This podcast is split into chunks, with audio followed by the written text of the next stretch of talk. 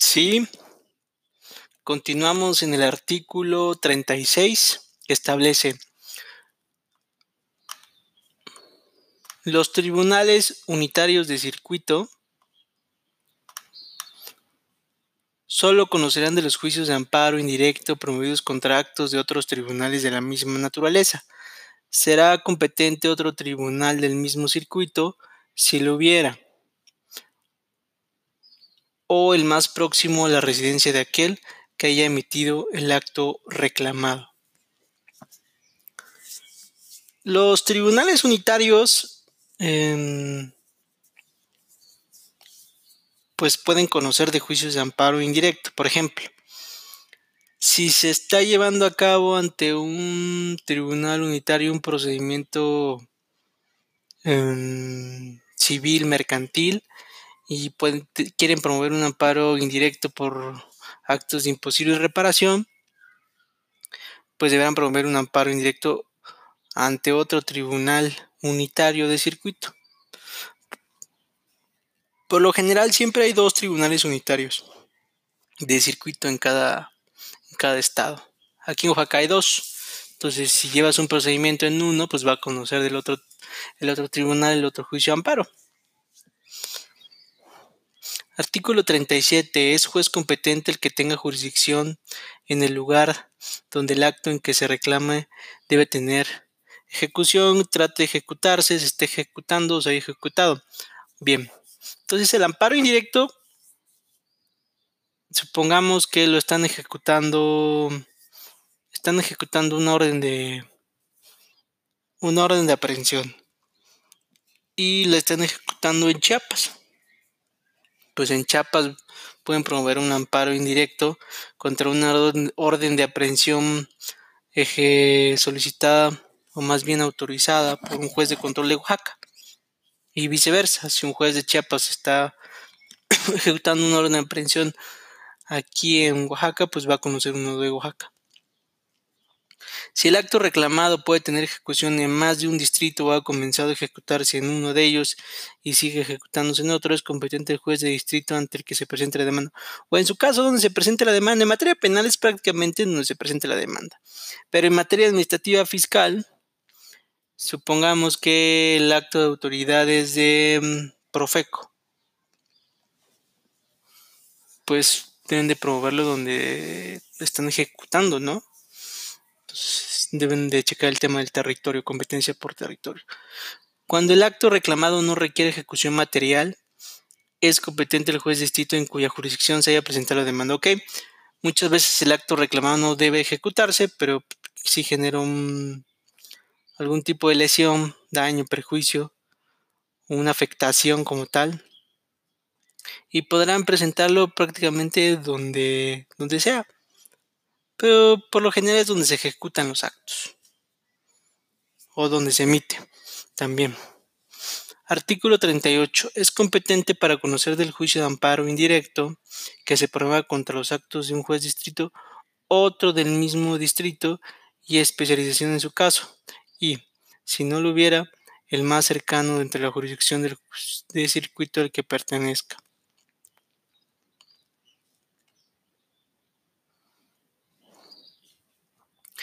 En este caso, hay jueces de distrito especializados, por ejemplo, en materia mercantil. Desarrollan el procedimiento mercantil con base en el Código de Comercio, pero ¿qué creen? Hay una afectación grave y pueden promover un, amparo indirecto contra em, pues algún tipo de acto o resolución emitido por ese juez mercantil. Entonces va a conocer un juez de la misma jerarquía pero que conozca el amparo. Artículo 39. Cuando se trate de amparos contra actos de autoridades que actúen en auxilio de la justicia federal, no podrá conocer el juez de distrito que deba abocarse al conocimiento del asunto en que se haya originado el acto reclamado. En este caso, conocerá otro del mismo distrito y especialización. En su caso, si no lo hubiera el más cercano dentro de la jurisdicción del circuito a que pertenezca. Bueno. Entonces el más cercano, artículo 40, El Pleno o las salas de la Suprema Corte de Justicia de la Nación podrán ejercer de manera oficiosa o a solicitud del Procurador General de la República la facultad de atracción para conocer de un amparo directo que corresponde resolver a los tribunales colegiados de circuito cuando por su interés y trascendencia lo amerite, de conformidad con el siguiente procedimiento. Fracción primera. Planteo el caso por cualquiera de los ministros o en su caso hecho la solicitud por el Procurador General de la República, el Pleno, la Sala, acordará si procede solicitar los autos al Tribunal Colegiado de Circuito, en cuyo caso, previa suspensión del procedimiento, éste lo remitirá dentro del plazo de tres días siguientes a la recepción de la solicitud. 2. Recibido los autos, se terminará el asunto al ministro que corresponda para que dentro del plazo de 15 días formule dictamen a efecto de resolver si se ejerce o no dicha facultad. Y 3. Transcurrido el plazo anterior, el dictamen será discutido por el Tribunal Pleno o por la Sala dentro de los tres días siguientes. Si el Pleno o la Sala decide ejercer la facultad de atracción, se abocará el conocimiento. En caso contrario, devolverá los autos al Tribunal de Origen.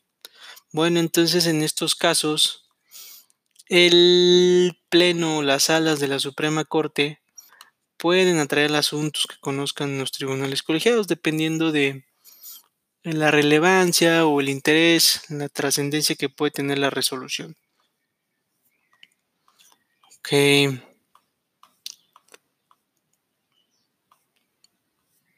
Me voy a saltar un poquito. Ok. Hasta el artículo... O si los veremos. Bueno, hay que verlo. Porque al rato si no me reclaman. Ok.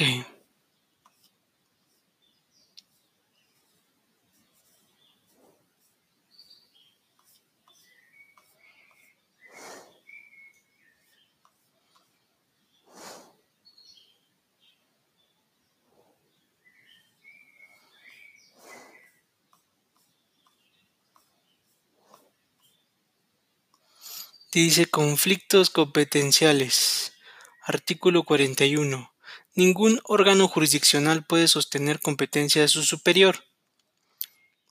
Bueno, entonces, si mm, dentro de una jerarquía del amparo está el juez de distrito, arriba está el tribunal colegiado, en un mismo nivel está un tribunal unitario, bueno, está juzgado distrito, después tribunal unitario, después tribunal colegiado, después están las salas de la Suprema Corte.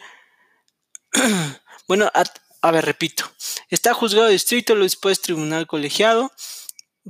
No, perdón. Está juzgado de distrito, tribunal unitario, tribunal colegiado. Los plenos de circuito, arriba de los plenos de circuito están las salas de la Suprema Corte y arriba de las salas está el pleno de la Suprema Corte, para que lo tomen en cuenta. Artículo 43.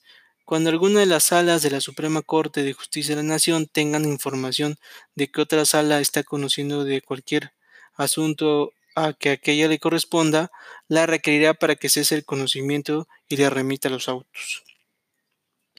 Dentro del término de tres días, bueno, hay dos salas, cada sala tiene cierta competencia sobre cierta materia.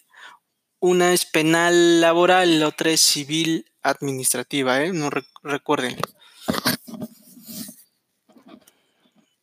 Dentro del término de tres días, la sala requerida dictará resolución y... No, esta no es.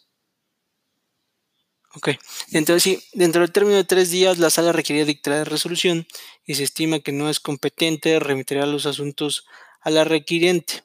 Si considera que es competente, hará saber su resolución a la, requiriente, suspender el procedimiento y remitirá los autos al presidente de la Suprema Corte de Justicia de la Nación para que el Tribunal Pleno resuelva lo que proceda. Cuando se turne a una de las salas de la Suprema Corte de Justicia de la Nación un asunto en materia de amparo y ésta estime que no es competente para conocer de él, así lo declarará y remitirá los asuntos a la que estime competente. Si esta última considera que tiene competencia, se abocará al, conocimiento del asunto. En caso contrario, comunicará su resolución a la sala que se hubiera declarado incompetente y remitirá los autos al presidente de la Suprema Corte para que el Tribunal Pleno resuelva. Ok, entonces ya les dije, hay dos salas, una de ellas es penal laboral, la otra es civil administrativa. y puede suceder que al final se declare incompetente uno y remita al otro y a su vez si no lo acepta debe resolver el pleno de la Suprema Corte. Tómenlo muy en cuenta. Artículo 44. Cuando la Suprema Corte de Justicia de la Nación conozca la resolución interpuesta contra la sentencia definitiva dictada en un juicio que debió tramitarse como directo, declarará insubsistente la sentencia recurrida y remitirá los autos al correspondiente tribunal colegiado.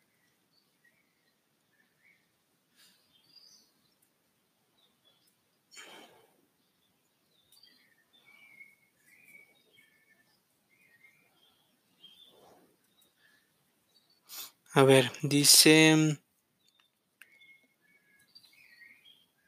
Pues cuando haya confusión entre directo o directo. Si en el mismo supuesto del párrafo anterior quien conoce la revisión es un tribunal colegiado de circuito, declarará insubsistente la sentencia recurrida y se abocará el conocimiento en la vía directa. ¿Ok? Cuando se confunden cuando es directa, la vía directa o indirecta porque en las dos vías hay recurso de revisión, simplemente que el recurso de revisión eh, conoce órgano jurisdiccional distinto. Artículo 45. Cuando se reciba en un tribunal colegiado de circuito una demanda que deba tramitarse en vía indirecta, declarará de plano carecer de competencia y le remitirá con sus anexos al órgano que estime competente. Si se trata de un órgano de su mismo circuito, este conocerá del asunto sin que pueda objetar su competencia, salvo en el caso previsto en el artículo 49, si el órgano designado no pertenece al mismo circuito, únicamente podrá plantear la competencia por razón del territorio o especialidad en términos del artículo 48. ¿Ok? Pues lo mismo, si un órgano jurisdiccional dice que no es competente, lo va a remitir al que cree que así lo es. Si son del mismo circuito, el otro órgano puede declararse incompetente.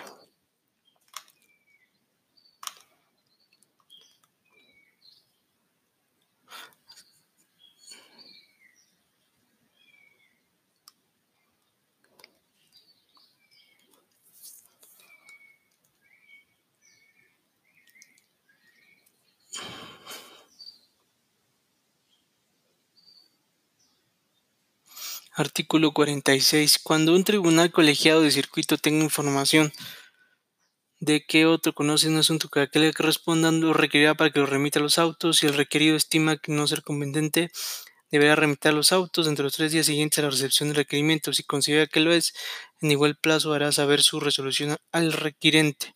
Suspenderá el procedimiento remitirá los autos al presidente de la Suprema Corte de Justicia de la Nación, quien lo turnará a la sala que corresponda para que dentro del plazo de ocho días resuelva lo que proceda. Cuando el tribunal colegiado de circuito que conozca de un juicio o recurso estime carecer de competencia para conocer de ellos, lo declarará así y enviará dentro de los tres días siguientes los autos al órgano jurisdiccional que en su concepto lo sea.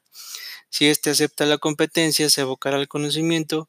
En caso contrario, entre los tres días siguientes, comunicará su resolución al órgano que declinó la competencia y remitirá los autos a la Suprema Corte de Justicia de la Nación para que entre el plazo de ocho días, pues es cuando no se declaran competentes, entonces mandan los asuntos a la Suprema para ver quién lo es.